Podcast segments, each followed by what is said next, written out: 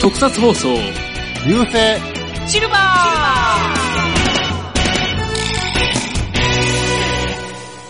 下道昇進霊波光線汝の正体見たり前世魔人モツキングに見極んだバレたかはいということで、まあ始まりました、はえいー。特撮放送流星シルバーです、えはー、いこんにちはフェザーノートですはい、ミキアンです。どうも、藤もっちです。あれ普通やね。普通やねって言うな。ということであのーまあ冒頭の茶番で気づいた方もいらっしゃるかもしれませんけど今回はダイヤモンドアイについて話そうと思いますこれを気づく人って果たして何人ぐらいいるんやろか。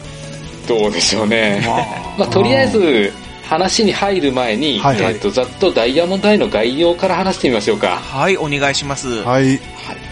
えっと放送されていたのが、えー1973年、えーはい昭和48年ですね、はいはいはい。えー全26話放送されていたようですうん。で原作が川内広範先生はい、お後半で。すね我らの後半先生。月光仮面とか。はい。まあ、特撮界では有名ですよねまあね、月光仮面からですかそうですね。あとはレインボーマンとらか。ね。ねうえ。うんん。まあ、いろい元ろ祖。元祖元ヒーローを作られた方ですけど祖。も。はいはいはい。あとは、でこね、あの、森進一さんの、 お袋さん用のおふくろさん作に家としてあも、事件ね。あはーそんなことありました ねまあまあまあそっちで話広げてもあれなんでいはいはい。で、まあ、この作品の主人公がですね、はいえっ、と、フリーの記者の、うんえー、ライコウタロウですね。そうですね。そうですねライ、まあ、ライコウって呼ばれてますけど、うん。うん。で、一応こっちのライライコウが主人公なんですけども、ライコウ自身は変身とかはしないんですよね。そうなんですよ、ね。特に特殊能力的なものはなくてまあ普通の人間なんですよ。え珍しく。えで、彼が持っている指輪から、えーヒーローが現れるという、まあ、変わった特撮ですよね、そういった意味では。まあ、いわゆる召喚ヒーローっていうやつですね。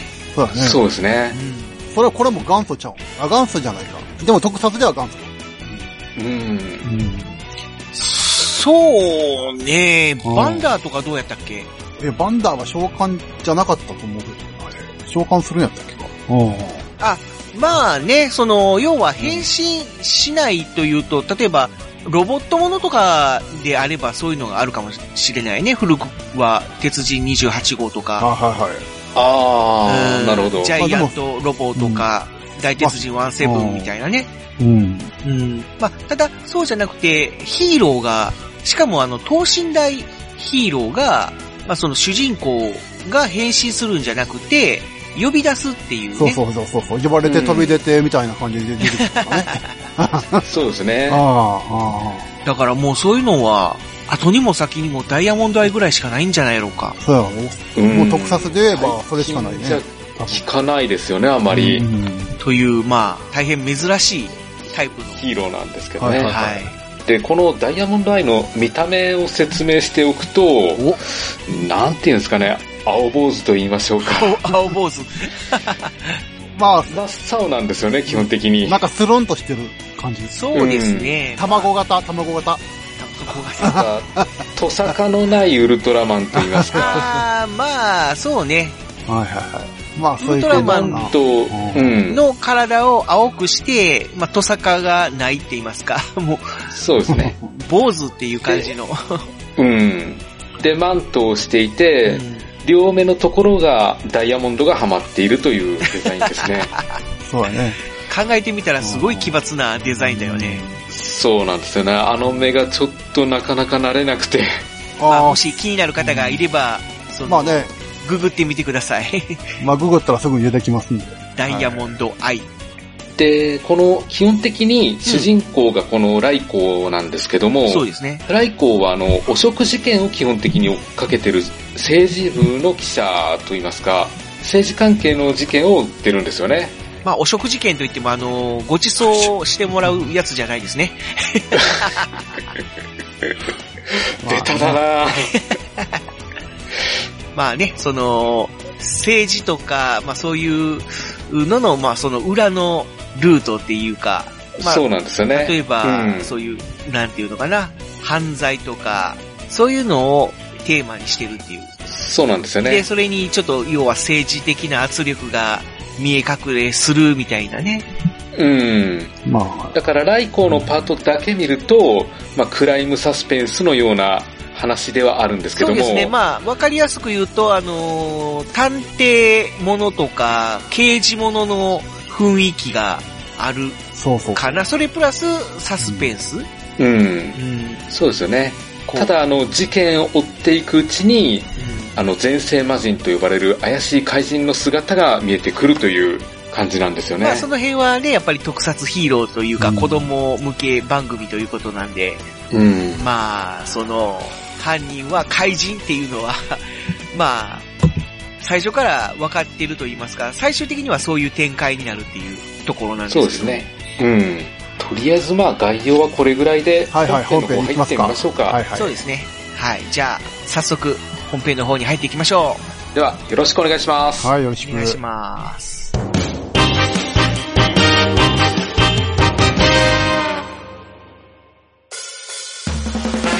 特撮放送流星シルバーでは地球人の皆様からのメールを募集しています。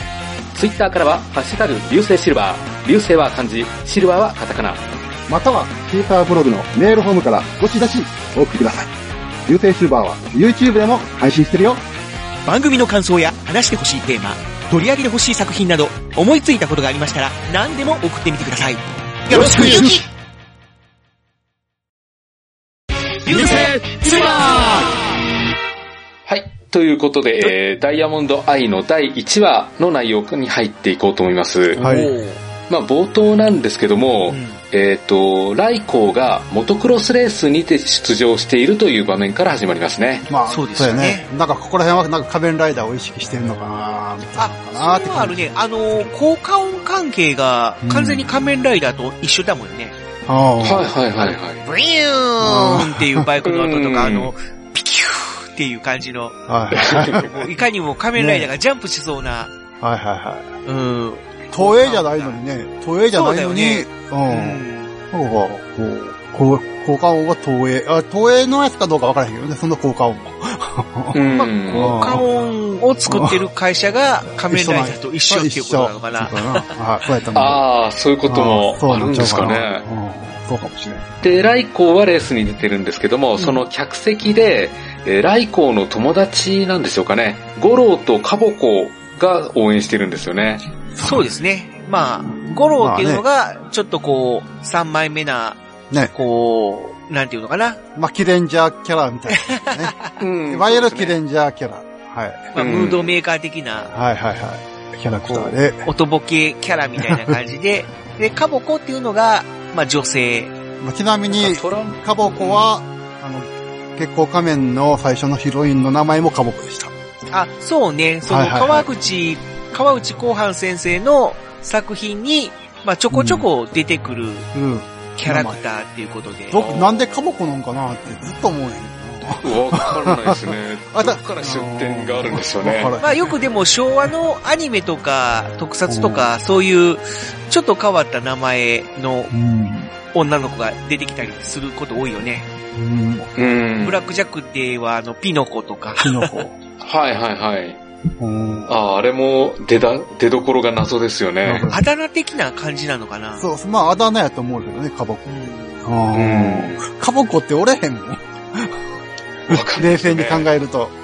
あお前今日からカボコあなカっボてコ言わなっれててもな。いう、あとは、ですつよけ、ね。つけられるあ。のー花のぴゅんぴゅん丸のケメコとか。ああはいはいはいはいはいはいはい。まあそういうのが変わった。あ、あだ名やと思うけど。まあねうん。川内後半先生が好んで使ってる 名前。はいはいはいはい。の二人まが、なんかこう、応援してるみたいな感じなんだけど、けど、まあ、ライコーが急に突然声をかけられるんですよね。で、声をかけてきた相手というのが、ライコーの母親、はい。なぜかレースを見に来ていたということなんですよね。ね。そうですね。まあね、そなのんかは、こうう、一括するわけですん。かよするねの。ね。なんていううのんまあ、向こう殿えーいきなり、ムコ殿って言われても、そのお母さん役の人が誰かっていうのを言わないとわかんないよ。えー、向こうどねで分かるへんかな。あいの、やいやいや、菅井健さんですね。そうそうですね。はい。そうですね。まあその菅井金さん菅井が、健さん、まあその来光の母親役として登場すると登。場してくるうん。と。で、なんだっけ、バカモンみたいな感じのセリフを投げかけるんでしたっけそうですね。でその声で驚いて、ライコがバイクから落車して、うんえっ、と、結局レースは棄権するっていう形になるんですよね。そうですね。うん。だから、もともと母親には、レースには出ないって言ってたはずなんですけども、それを隠れて、内緒でレースに出てたらしいんですよね、ライコが。はいはいはいはい。そうや、そうそうそうそう。で、ライコが言うには、あの、オートバイの腕前を試してみたかったということなんですけども、うん。でも母親としてはそれは許せないということで、結局ライコは母親にお尻をお叩しかれるんおですよ尻ね。戦えるんですね。あ子供じゃないのに。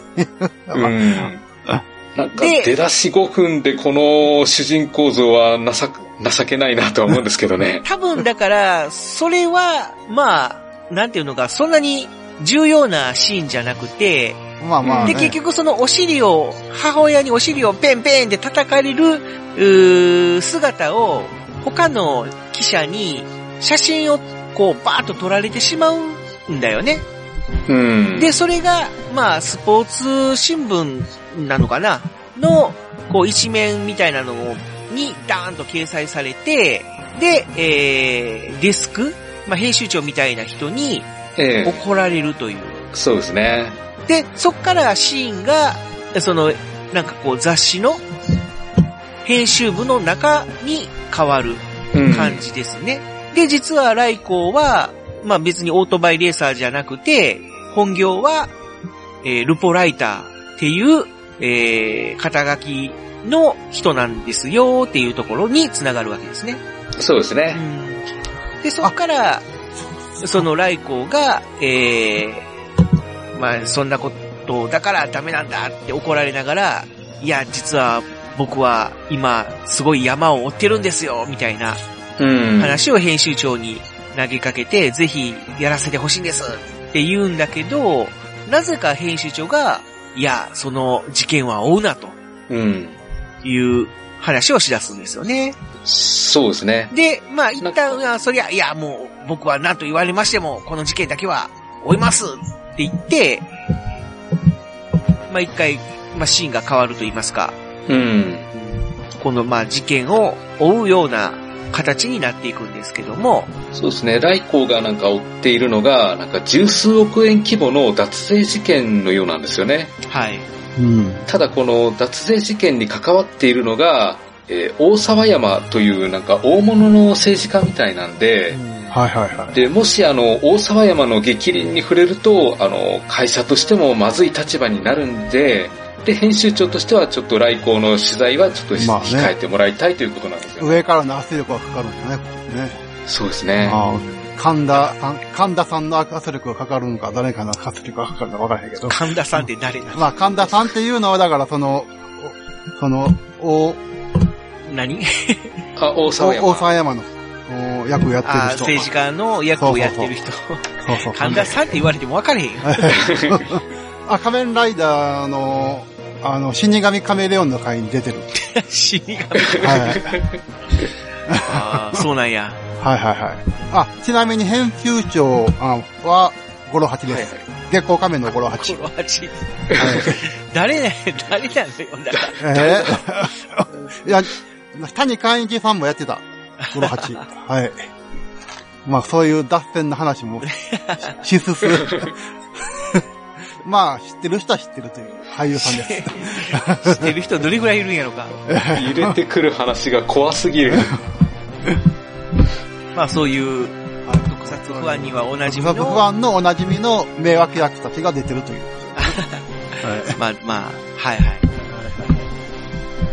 そうですね。で、なんだっけな。えー、っ と、どこまでだったっけあ、すいません、ごめんごめんごめん。あそうです脱線してもら大っ沢山た。はいじゃないや、えっ、と、なんだっけ、カイドウ警部が動いたという情報が入ってくるんですよね。うん。で、そうこでのすねカイドウ警部っていうのは、あの、来光と同じように、大沢山のことをずっと追っかけてる警部なんで、はい。うん。カイドウ警部が動いたってことは、大沢山の方に何か動きがあったんじゃないかということで、来光も慌てて出ていくんですようね。ん。はいはいはいはい。で、来光がこの出ていくときに、CB7 班のキックスターターを一発でかけ て出てくんですけど、これかっこいいですね。確かに。やっぱりバイクに乗り慣れてる役者さんじゃないとこうはいかないと思うんですよね。おー一発 OK だったのかなまあ、その辺はよくわかんないけど。うん。確かにかっこいい、あのシーン。まあ、でもそのバイクっていうのはなかなかエンジンがかからないというバイクなのおかな。ーそうですね、あのー教習所ではおなじみのバイクですね。ああ、そうなんや。うん、割と乗りやすいバイクではあるんですけど、で、そのバイクに乗っ、えっ、と、はいはいはいゴロを連れて、二人で、えっと、とりあえず羽田空港に向かうんですよねあ。あ、はいはい。で、来光が羽田空港に着いてみると、のんびりとこう、キセルを吹かしてる、えっ、と、カイドウ警部を見つけてるんですよね。はい。はい。ちなみに、カイドウ警部は、ウルトラマン80第29話に出てますんで、よかったら見てください。はい。 その役者さんの名前はたま、あえ玉川良一さんです。はい。まあ、名は、名脇役でありますね。すげえ。はい。どっから、どこで気づいてんだろう。まあまあ、まあ、特撮ファンなら、おなじみですよ。なのかなわかんない。それって特撮ファンの間で常識なんですかあ あ、どうかな。まあ、キーハンターの方が有名かもしれない。キーハンターはアホみたいに出てる んアホみたい。ああ、あうん。また話脱線したよ。あ、そうだそうだ。 ごめんごめん。はい、どうぞ。戻して、で戻、カイして。ドウを見つけたんですけども、いはいなんかどうも、なんか大沢山が動いたということではなさそうなんですよね。うん。あーで、聞いてみると、なんかアラビアの王というダイヤモンドが、はいはい。えっ、と、1週間前、スイスの銀行から盗まれたとうんはいいはうい。ことで、はい。で、その事件をかけてるみたいなんですよ。うんで、情報によると、香港の暗黒街のキングコブラが盗んだんじゃないかというふうにカイドウ警部は睨んでると。うん。人気ごこか。キングコブラっていうのはまあ人、人の名前、暗号名なんですかね。まあ、うん、そうや。多分暗号名中か。まあ、怪人二重面相みたいな、なう、んもんなんちゃうの。まあまあ、ね、最終的には怪人の名前になるんだけど、うんこの時点では、まだそういう怪人まあね、怪人であるっていうことはバレ正体、うん、バレてないかわ、ら、ね。分かってないから、うんまあ多分そういう、うー怪人の故障っていうか、そういうルパンとか、うん。 そういう怪人二重瞑想とか、そういう意味合いの名前なのかな。うんで、しょうかね。多分ね。うん。で、そんな羽田空港に、えっ、と、現海流という人物が飛行機で来日してくるんですよね。はいはい。現海流、おなじみの、ダンバラさんですね。 はい。おなじみの南原さ ん。はい。ミラーマンのパイロット版でおなじみです。 パイロット版そで。れ、それを、だからどこで作ってみるんでしょう ね。村上チーフですよ。はい。本パイ編ロに出てきてない。本本編は出てないです。本編は違います。 パイロットさんですご。く不思議な情報が入ってきた。はい。まあ、見れると思うんで見てください。うん。ミラーマンの DVD かなんか入ってたと思う。 はい。おー。セットに入ってるんで見てください。見れたら見てくいださやい。ー、いやいや、でもそれ目当てで、ミラーマンの DVD 買う人もなかなか。あ、ちなみに主人公は柴敏夫さんで、シルバー仮面やってました。はい。はいだからそれはパイロパイロット版の話。パイロット版でミラーマンをやってたのやってたのは柴さんです。 まだそれはまあ別の話で。まあいろいろあるんですけどね。裏、裏裏番組やったのにとかなんかいろいろあるんですけど、まあ別の話 で。はい。はい、どうぞ。えーっと、どこだっけな。あ、限界流が日本に来てみると、えーっと、空港の税関の雰囲気がいつもより厳しいなというのに気づくんですよね。うんはあ、はあはあ、そうですね。で、ここで、ちょっとまあこれが伏線になるんですけども、えーっと、限界流があの、小さい女の子を見つけて、えーっと、ぬいぐるみを渡すんですね。はいはいはいはいはいはい。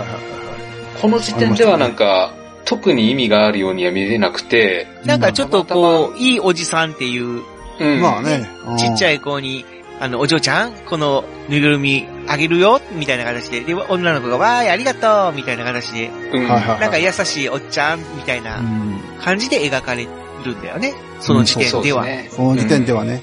多分今だともう絶対親が受け取らせないとは思うんですけど。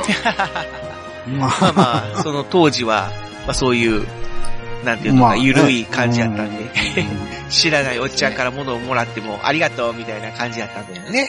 うん。で、えーっと、ライコの、なんだろう、友達の五郎が、一応、キングコブラの関係者が空港に来るんじゃないかということで、飛行機の乗客を片っ端から写真撮ってるんですよね。んはいはいはい。一応そうやね目当てはないんですけど、うん一応ね誰かがヒットするかもしれないかもしれないということで。うんえーと、そいで、えーと、大沢山の用心棒の、えーと、西田と、えーと、玄海流が合ってるところを、ライコが偶然目撃してしまうんですよね。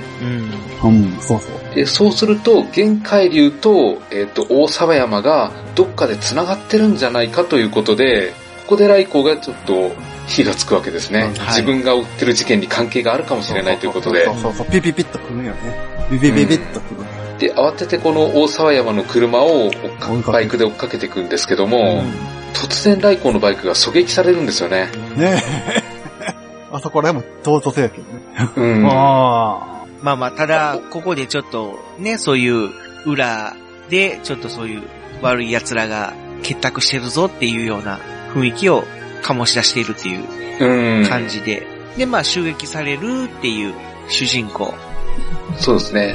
で、来光自身は、えっ、と、なんとか弾は買わせたんですけども、そうやね。その流れ玉が運悪く、こあーの近くで遊んでた子供に当たっそうて、やちそうょやっと子供が怪我するんですよね。そうやね。あで、ちょっと子供が怪我してるところを見てしまうと、ちょっと追跡はこれ以上やってられないということあ。そうで、やな。中止して、一旦子供を病院に連れていくんですよね。もんちゃんやったあもんちゃんですね。あ。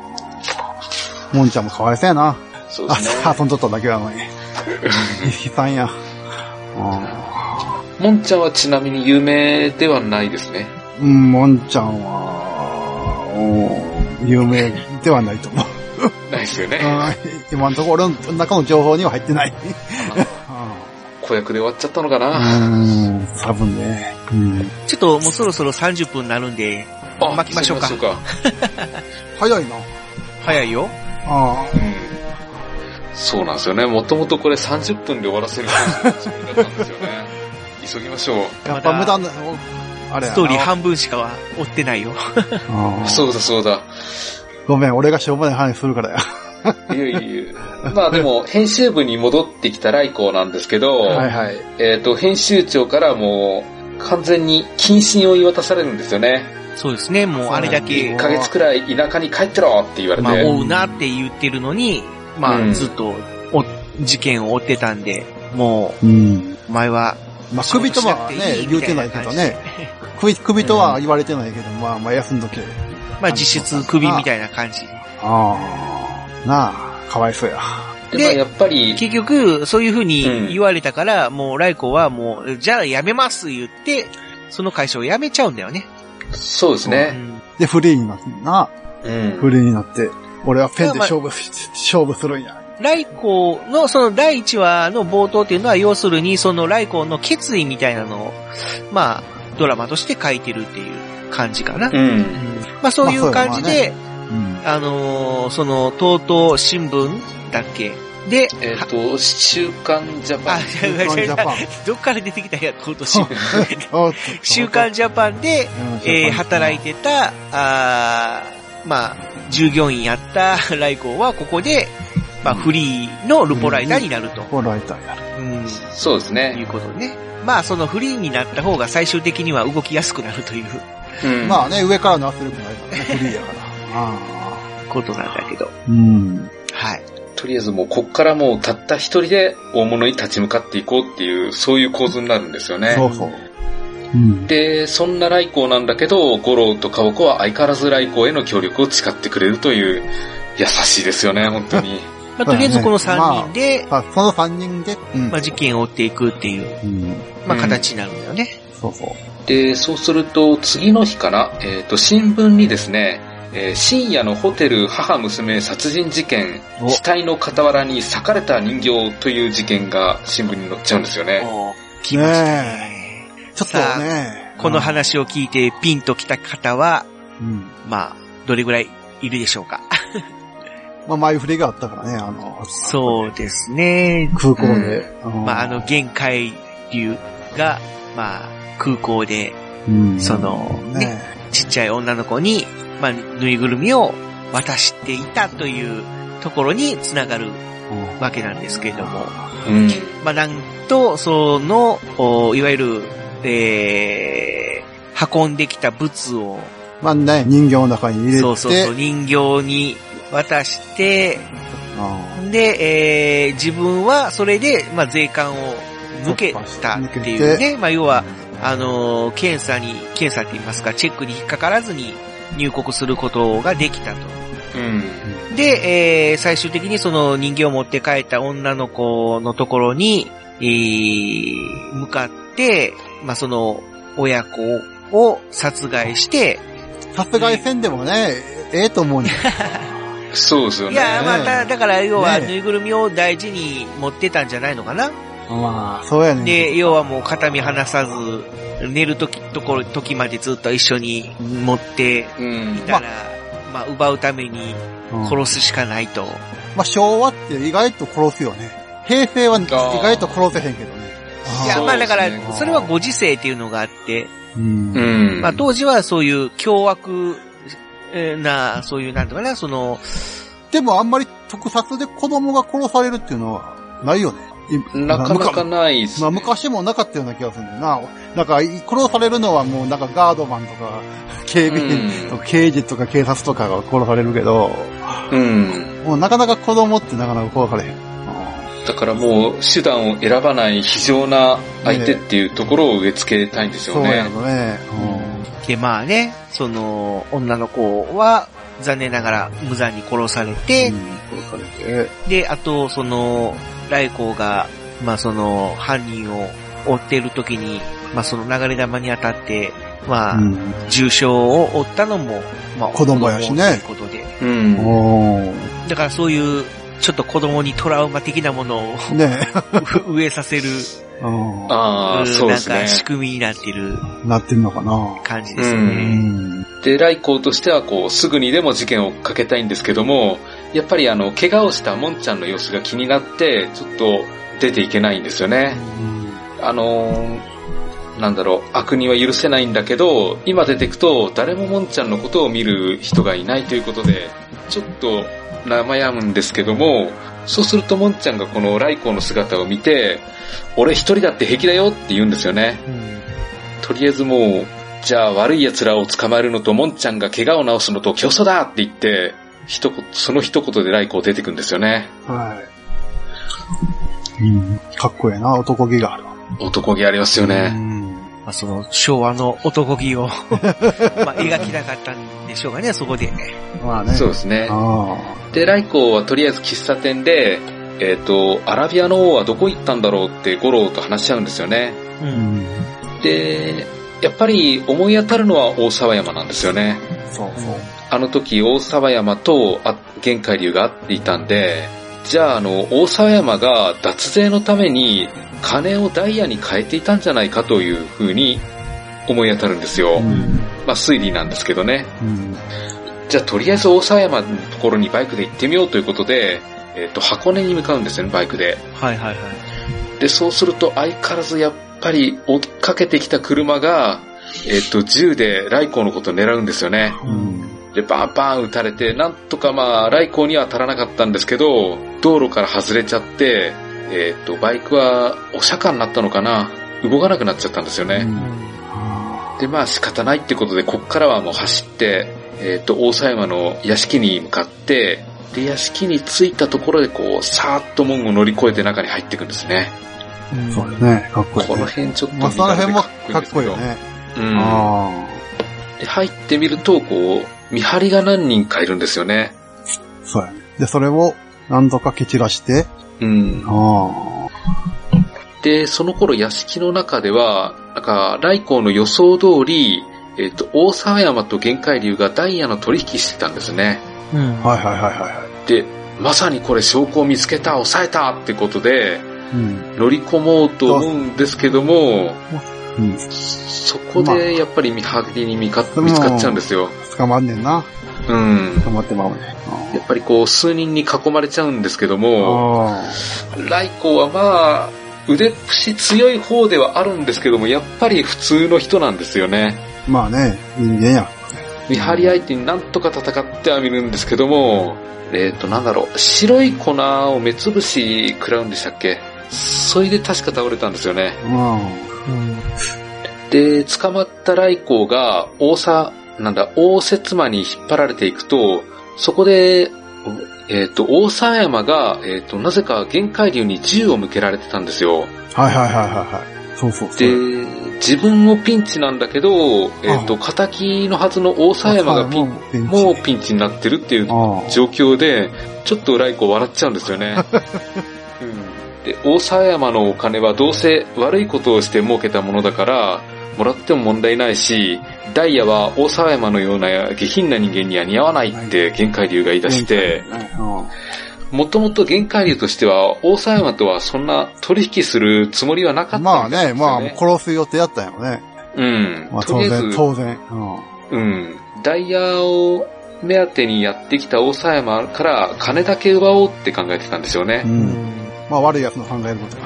うん。まあ、手よく利用されたっていう感じで。ああ、そうや。そうですよね。うんで、大沢山は、あの、玄海流の部下に取り押さえられてるし、来光も、こう、縛られちゃってて動けないんですよね。あーそううんで、お望み通り殺してやろうって言って、玄海流が、えっ、と、来光に銃を向けるんですけど、こう、銃の引き金に玄海流の指がかかったところで、え突然、テーブルの上にあったアラビアの王が光り出してう、ん宙に浮くんですよ。うまあ、ここから急にちょっと特 撮の、うんん。ねさっき、ほんまにこっから急にほんまちょヒーロー番組に変えるか、もう、ヒーロー番組になるかそら。れまではなんかこう、どこぞの、サスペンスドラマか、刑事ものか、探偵ものか、みたいな感じで進んできたのに、急にここで特撮に なっていくそうそうなんでとすよいう。ね。うん。で、その宙にね、ふよふよふよふよって、あの、浮いて、で、急にこの光り輝いてダイヤが。そしたうらんその、エフェクトって言いますか、こう、キラーンキラーンキラーンみたいな。そうそうそう。ほんで、こう、なんかこう、ウルトラマンが巨大化していく時のあの、バンク画面みたいな、そういううん。エフェクトが、キラキラキラーって光って、で、そのダイヤの中から、ダイヤモンドアイがこう、ぐんぐんぐんと出てくる。そうそうそうそうそう。そこはまさになんかこう、ウルトラマンウルがトラマンやね。変身しウルトてラマン巨大化していくようなあのあエフェクトだよね。ーうんそうですね。そうだね。で、要はアラビアの王のせい、ダイヤモンドアイって名乗るんですよね。まあちなみに声は、ショッカーライダー、ナンバーワンのショッ池カーライ水ダーさっんてで。す。カライだ。 い池水さんですね。あー、その話をするんや。あの、ダイヤモンドアイって、その、ね、途中でちょっと声優さんが変わるんですよね。そう。はあ、はあはえ、とりあえず第1話っていうか、初期のダイヤモンドアイは、その、池水、池水さんえで、ー池水な、フルネームがなんだっけ池水道弘さ道ん。弘さん。あはいはいはい。で、えー、後半、後半はグレートマジンガーですね。その、えーっと、名前が出てこないや。グレートマジンガーの野田圭野田一さん。圭一さ圭んか。一さうんん。はい。その、あれ、えーっと、誰だっけグレートマジンガーの主役。マジンガーの主人公なは、名前が出てこ ない。グレートマジンガーの主人公の名前は、剣。剣あ、剣な、あー、あー、出てこ ない。剣哲也だ。いやー、哲也。剣哲也。うんはいはいはい。あと、あのー、シエモンさんの声だよね。そうそうそう、CM さんの声。永久さんっていう。シンモンさん。あ、さい最近やったら孤独のグルメのナレーション。あはい。はいあ、ああ、そうなんだ。はいはいはい。あ。まあちょっとこう渋い感じの声。セブンはい、そうです。うん。うん。まあ、あとは脱線してもらっああ、そうですね。まあまあ、イケボやっていうことで。た。はい。で、ダイヤモンドアイが出てきて、えー前世の姿を暴いてくれる、下道昇進霊波光線っていう、あの、冒頭の茶番のセリフを言うん ですよね。はいはい。もうほんま、こっからほんま、子供番組になるもんな。急に子供番組。急に。うんほんで、こう、ダイヤモンドアイはもう常に、その、杖を持ってるんだよね。うん。この杖っていうのがもうダイヤモンドアイにとってはもう、なくてはならないアイテムで。もう命やもん。そうそうそう。この、まああ、いわゆるダイヤモンドアイの武器なんだけども、あうんこれが、まあ言ったら、弱点でもあるという。お ー そうなんだよね。常にこの杖を持ってないとね、ダイヤモンドアイはダメなんですよ。うん。この杖がもし手から離れてしまうと、ダイヤモンドアイは弱体化してしまうと いう。ええー、みたいな。リスキーですね。このダイヤモンドアイとこの杖はセットでないと強くないという。うんうんそうそうで、この杖の先の宝石の部分から、あ杖の先って言うても、この持ち方がちょっと独特で、常にその柄の部分っていうのは下に持ってるんだよね。はあはあはあうん普通剣とかっていうのは、要は手の、この、どういうのかな外側っていうか、うんどういうあか、はいはいはいなうん。要は剣を持つのと逆っていう。はいはいはい。要は、わ脇の方に向けて長い棒がこう伸びるっていう。だからうん相手に向けるのは短い方のグリップの方を敵に向けたりするわけですよ。で、そのグリップのお尻の部分に宝石がついていって、で、その宝石からいろいろ光線が出たりとか するわけで。そうですなね。んかね、独特の、あれ、なんていうんやろ、忍者みたいな戦い方っていうのかな。で、しかもマントを持って、マントをなびかせるから、すごく独特の戦闘スタイルなんだよね。うん、そうですね。で、その、おー杖から出た光線を浴びた悪い奴らは、そこで醜い姿の、まあ、怪人隊っていうかな、うに、ん。もう、変わっていくと。そうそう。ままああ、醜、要はい醜い、もうすごい醜いよな、これ。怪うん怪人が。なんか、動物みたいな感じの。あーあと、妖怪、妖怪っていうかな。妖怪なんうんかすっごい気持ち悪い。なんかそうこですう、ね。ねあ、ーゲゲゲの鬼太郎とかに出てきそうあな、ーううんん。なんか夢に出てきそうやな。ま悪さ夢、に悪夢や。妖怪的な、ままあ、鬼というか、邪気というか、子供ほんまこれちょっとトラウマになるぐらいちょっと気持ち悪い。うん。生物やもん、生き物。っていう姿に、まあ、変えられていくっていうね。そうですまあ、ね。第一話なんかは、特にこの犯人に、がほとんどが怪人やったっていう、うん。まあ、そまのあまあ全員、まあ悪い全員ちゃう奴らうね。んほとんど怪う人。ん。怪人っていうか全世マジ。だかそうですら、ねあの、政治家の人だけがまあ人間で。人間やったっていう。ああととはもう、それ以外のはもう、悪い奴らは、限界流も含めて限全部、界流の部下はもう全員、そうそうそうそう、怪人全世マジ。になって、で、限界流は、えー、キング、コブラ。コブラっていう、まあ言ったらボス的な怪人にか変わったっていう。うん。そうですね。で、限界流は、あの、今度あったら貴様を地獄に叩き込んでやるって言い残して、あの、戦いは部下に任せて帰っちゃうんですよね。まあ、いわゆる、まあまあまあこのボまあよボス的なキャラが、あとはお前たちに任せたみたいな形で、あうの、ん戦線離脱するようなイメージ。うん。うん。で、ちょっと別空間みたいなところから、こう、話を進めるというか、こう指示を出すというか、そうですね。まあそんな感じのうん。立場になるっていう。で、この後あの、ダイヤモンドアイと、えっ、と、なんだろう、前世魔人の部下との戦いになるんですけどまあも、こう、クンズ、ホズ、グ来ーとデしてツはのバトもルう。、うん、大光はもう手の出しようがないんで、木の陰で見てるだけなんですよね。まあね、まあ、もうびっくりしてるから。何が、うん多分何が起きたんやっていうか感じで、そうですね。信じられへんっていう感感じうやね。んうん。で、まあそのダイヤモンドアイの戦いをずーっと見てるんですけどもね。た、ただ、やっぱり正義感の強い若者なわけだから、ライコっていうのは。こう、うんやっぱりダイヤモンドアイが、こう、ピンチになるときに思わず、あ、危ない後ろみたいな形で声をかけるとう。いうんで、それでダイヤモンドアイがパッとこう、キビスを返して、後ろの敵もバサッと倒すっていう。そうですね。で、そこで、まあちょっとした、まあダイヤモンドアイとライコーの、なんていうか、信頼関係が芽生えるっていうシチュエーションなんだよね。うん。で、愛が来光に、えっ、と、これからも共に戦ってねって。ああ、もう、う。もう、そこに飛ぶんだうん。 まあまあ、あもう要まあは、もうガーって敵と戦って、でもええ、まあ撃退するわけですよね。はいはい。で、もう敵を全部倒して、ほんで、ライコーが、こう、おずおずと、あな、なんなんだよ、あれは、みたいな形で出てきたら、まうあ、んそこで、まあ、話しかけるっていうか、ライコーとダイヤモンドアイの二人の会話が始まるっていう。うん。で、まで、で、まあ、その、ね、その、ヒーローものの第1話の定番というか、お約束というか、えーあのーこれからも共に戦おう、あのーこう、ピンチになったら、これを使ってくれ、みたいな形で、まあ、普通あ、のヒーローもの、例えばウルトラマンとかだったら、そういう変身アイテムみたいなのを主人公が授かって、で、それで、よし、俺はこれから正義のために戦うぞみたいな感じで終わるっていうようなシチュエーションなんだけど、まあうね、んまあちょっとダイヤモンドアイはちょっとそ違うって違ね、うその辺も。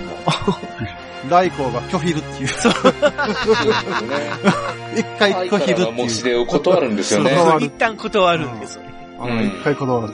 お気持ちはありがたいが、ってうんそうそうそう俺は一人の力でこれからも戦っていくぜみたいな形で。うんで、ダイヤモンドアイえは、ーみたいな。はははははっていう感じで、こう、なんかこう、まあまあとりあえずまた呼んでくれみたいなので帰っていくんやったっけ。あ、いやいや、まあ、えーとでもねとりあえ、ずまあ、でも、ね、その、まあ人間、人間には限界があるそかうら、そうそううんまあとりあえず何かピンチがあったら、そう、うんまあ、要は、あもう、君の、その、心意気は分かったあ、と。ああ、わかっうた。んただ、やっぱり、相手が、うんまあ、前世魔人という、要は人間じゃない存在なんでね。まあ、どうしてもやっぱり最終的に追追い追っかけていって、あの、対峙することになると、まあまあやっぱり人間対怪人ってなると、まあ、どうしても人間が不利や、ということでね。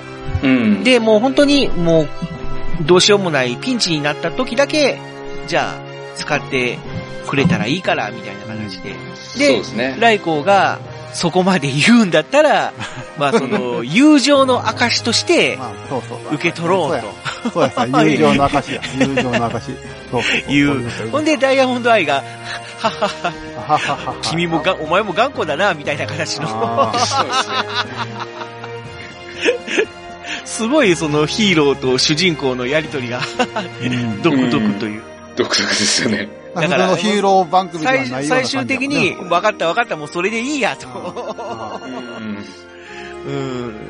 だからもう預かってくれっていうことで、来光に無事、えー、アラビアの王を渡して去っていくと。 そうなんですよね。また会おうみたいな形。うん。いや、だってあの、全能の神より使わされた平和の使いだなんて言い張る人を、どこまで初対面で信じられるかっていう話なんですよ。 いや、まあ、普通はでもそれは、その、特撮ヒーローものやということで、なんていうのかお約束な、やもんなまあ、お約束というか、その辺は、まあ、ね、まあまあまあ、いうことで、スルーするんやけれども。 うん。まあさすまあさすが川内先生の作品だけあって、一筋縄ではいかへん。そうですね。主人公。しかも、第1話、第1話じゃないや、要は出会いのところで冒頭でこう、あのー戸惑うんじゃなくて、 もう最後の最後やもんね、もう。うんそうなんです要よはね。第1話のクライマックスの部分やクもん。ライマックスがそれやから。うんほんで結局最終的にダイヤモンド、えっ、と、アラビアの王を指にはめて、で、ダイヤモンド愛は去っていって、で、最後に、ライコが決めポーズして終わるっていう。 そこは、すごいヒーローもの番組っていうか、ヒーローテイストなんだけども。そうです 決よねめポーズで終わるのかいみたいな。 うん。なんかいかにあもこの、う、こうダイヤモンドアイを呼び出すようなね、こう指をグッともう画面に突き出して終わるっていう。 うん。えみたいな。え、呼ぶのみたいな。でも呼ばないっていう。うん。でもこの愛からの申し出をあっさり断ったライコーっていうのもやっぱりかっこいいと思うんですよね。一本なんか自分の中で筋が通ってるような気がして、うん。やっぱり悪は自分の力だけで倒してみたいっていう、そういう生きがいが感じられるんですよ。そこがやっぱりその、要はヒーローにならない主人公っていううん。ところで、で、似たようなシチュエーションっていうのは、実は、あの、アイアンキングっていう特撮番組があって、はいはい。で、そのアイアンキングっていうのも、あの、主人公の、えーっと、あー、また名前が出てこないや。アイアンキング浜田 さんね。だから、あー、それ、ハムダさんっていうのは 役者の名前でしょ。 えーっと、静まあまあかそう、ですけえー、静か源太郎やったっけどあ静か源太郎がは、主人い石橋さんね。あそう石橋さんっていうのは 役者の名前やから。はいはいはいその静か源太郎っていうのが主人公なんだけど、えー、変主身人はし公はな変身製品ですね。い。で、その、お供っていうかな、友達っていうか、はいはい。まあちょっとその、サングラスかけた、まあキレンジャー的なキャラっていうの で、じゃあ、ちょっとおっちょこちょいなね。うんう。うんん。その、何かあると、うわー怖いみたいな形で、こう、逃げてしまうような人が実は、アイアンキングに変身するという。これもまた、あ、あのーいずれ語りたいまあまたアイアンキングの話は またいずれ作品ではあるんだけども。はい。 そうですね。で、うんそ、の、お主人公も結局はそういう信念を持ってるっていうね、一人で戦うっていう。だけど、うやっぱり敵のね、巨大ロボットとかが出てきた時は、源太郎の一人の力ではもう無知しか持ってないから、 ああ。一人でこう、わーって戦うんだけども、結局こう、にゃーってこう捕まって、ピンチになるわけですよね。はいはい。で、そこで、えー、アイアンキング登場して、えー、戦うっていう。ただ、アイアンキング1分しか戦われへんから、すぐに、えー負けてしまうっていう。で、とどめを刺すのは人間である源太郎っていう。そうそう。 うん。っていうすごい番組があるんだけど、それに似てるかな、テイストは。ああ、なるほど。まあななんかやっぱりこうんう、あのー主人公がやっぱりヒーローに変身するっていうのは、こう自分の力で戦うっていうのが描きにくい部分っていうのはやっぱあんのかなうん、そうですね。なんか、ウルトラマン太郎もね、あのー東光太郎は最終回で、もう自分の力だけで戦いたいって言って、ウルトラ、えーのそのバッジを、あのウルトラの母に返すっていう。うん。で、生身で怪獣を倒すっていうね。まあ、えねー子供、子供へのメッセージやね。まあまあまあまあこまあ、そういうのがあるんかもしれれないはよね。まああまあ、ー結局最後は人間の力でって自いう分の力でって、ヒーローに頼るんじゃなくて、自分の力で解決しましょうっていうメッセージが込められてたのかもしれないよね。まあ、ということで、ことですね。もうじき1時間経ってしまいますが。いやー、ちょ結局1時間かよ。いやーもうちょっと短くまとめるはずだったんだけど、ちょっともう、急いでまとめましょうか。 はいはい。はい。とりあえず、ダイヤモンドアイの第1話の感想なんですけど、はいえっ、と、どうでしょう皆さん、ざっくりとですけど、どうでしょうどうでしょうどうでしょうまあダイヤモンドアイっていう作あ品、どう思い ますいや、まあ、すごくメッセージ性のある番組やとーうん。思いまして。うん。で、やっぱり、まあかそうね。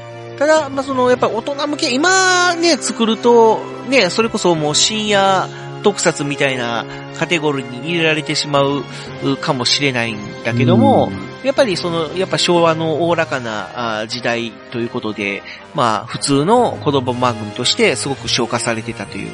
うん。うん、今見てもすごく見やすいうん。番組なんじゃないかなと思いますうんね。まあ、まあ、えそうでーすまあ、ちょっとリアル、リアル感があるっていうのかな、うん敵に。リアル感はあるけども、ただ、その、ドロドロはしてなかったかなっていう。割とそういう、まあ、うまいことを、うんあのーなんだろう、うん、子供にも見せやすいまあね、ようにね。うん。なってたかなっていう。こんな大人になったらあかんよみたいな感じのメッセージがあるような気がするんでね。あああまあ、政治家にも悪い奴おるよっていうこあ。とも、うんまあちょっと入ってると思うし。あとそうですねちょっと冒頭が、うんね、よく誤解されてるのが、ダイヤモンドアイでは26話、全26話って言って、なってるんで、まあ、要は、うん半クえー、ツークール。スークール。まあ、当時は、だいたい特撮ドラマっていうのは、まあ、1年ぐらいやるのが、まあ、普通っていうまか。あ、まあ、成功したやつは1年ぐらい。そうそうそうそう。うね。んで、えー、まあ、ツークールで終わるってことは打ち切りじゃないかってはい誤解される作品ではあるんだけど、まあ、打ち切りではないんだよね。もともと、切りではなまい。あ、ツークールっていう形で、で、まあ、人気が出れば、1年やりましょうかっていう話はあったけども、そんなに視聴率振るわなかったんで、予定通り半年、えー、ツークールで終わったという。おー、なるほど。なので、まあ、人気があったかどうかっていうのは微妙なんだけど、その打ち切りではないという。うん。うん。まあでもあの、前回取り上げた三剣なんか、同じ時期でしたけど、もうちょっと短かったですよね。ああ、三つ古着はワンクールでしたっけうんあれはです、よね、確か。う。うんん。13音しかないからね。まあ、あれはちょっとね、まあ、いろいろ、あのー予算的な部分がうん。非常に、うん。まあ取り方もちょっとあれはそうそうそうそう難しいしね。まあ、そうでますあ、あよの、ね。うん慣れてない、そういう人形アニメっていうのかな。時間がかかる。そうそうそうそう。うんあしかもその専門の人が作ってたわけじゃなくて、あ。うんなんかこう、初めて、その三剣を作るために建てられた、そういう、えースタジオ的なところが作ったんだけども、うんもう慣れてない人たちでやったから、全然そういうスケジュールに間に合わなくて、うんで結局特撮パートが全然上がらなかったから終わったっていう。うんあうあ、ん辛いまとこあで制すよね。作側の都合っていうはいはいはい。のがあったんだけども。ですよね。まあその、ダイヤモンドアイのもう一つ、その、えー、特筆すべき点っていうのは、非常に弱点が多いという。うん。ああ、そうだ、はそいうはいだ、弱点の話してなかった。そうですね。まあじゃあ最後さにっちょっときサちクょっッとと触。れていた、あ短めの、に杖ですよね。ううんん。まずその杖を手から離すと弱体化するとはいはい。いうのと、あと、やっぱり、えー、ダイヤモンドのこう輝きの中から誕生したっていうことで、まあその光のヒーローっていうイメージがあるんだけど、まあ、ええあのー暗いところに行くと弱体化するっていう。そう、そうだね。それは致命的ですよね。しかも、逆にな、で、じゃあ、強力な光を当てれば、よりパワーアップするかっていうと、あの、あまりにも明るい光を浴びすぎても弱体、弱体化するという。だから、程よい光じゃないと程、よい光で。程よい光じゃないと戦われない。とかね、まあ、ううん。ん寒さにも弱いしさそ、うそうそうそうそうそうそうあ。寒すぎてもダメだし。寒さに弱いけど暑すぎてもダメだし。程よい、程よい天気、程よい天気っていうのは、なんていうの まあ、すべてにおいてだから、程程よよい単純な暖かさじゃ環ない境でないと。戦われすごいデリケートじゃないですか。そうそうデリケートな大きい音にも弱いしな。そうそうだ。うんガーって大きい音を、ね、こう、うるさい音を浴びせられると弱体化するとかね。だから多分工事現場ではあかん。 ああとそういう、こう、音楽みたいなのを、ガガガガーン、ジュンダンジャンダンジャンとか言って、あのー、いう場所でも戦えない。ライブ、えーそういう ライブコンサートでライ行ブコっンたサらートでも戦えなくなるんじゃないかーな。戦えないだから程よい音、程よい音じゃないと戦われへん。だから全てが程よくなかったらあかん。ヒーローっていう。珍しいヒーロー。いやー、大変だ。うん、だから大変やね。今の、今やったら多分あかんのじゃん。そうっすね。戦いづらいですね。今は戦いづらいと思ううん。まあ、っていうか、程よ、程よい環境だと強いから、ああ、そうですね。まあ、なんとかやっぱりこう、ピンチを演出せなあかんいうこ とで、まあ、で大人もた弱ち点が多、す多すぎへんか。お多すぎるわ。多いですね。うんまあまあ、振り返ってそれでみれもば多すね。ぎる。ううんん。多分あれもこれもって言うとったら多くなったんいやや、やっぱだからほら、やっぱり、あの、主人公はあくまでも、ライコーやからさ。うんうん、ライコーをやっぱり立たせないといけないから、あうあんだからダイヤモンドは程よく強い。そういう感まあ、じあくまでも、こう、まあ、本当にピンチな時に助けてくれるっていう。だからそういう点でも、あの、アイアンキングに似てるかな。アイアンキングに似てるよね。ああアイアンキングも程よく強い。うん、程よく。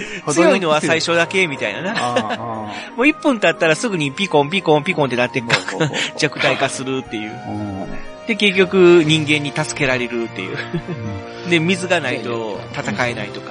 うんまあね。割とそういうちょっとこう、うん 弱点の多いヒーローっていう感じなんで、まあまあ、よかったら、ちょっとどこかでダイヤモンドアイ探 して、ぜひ見てみてください。見てください。はい。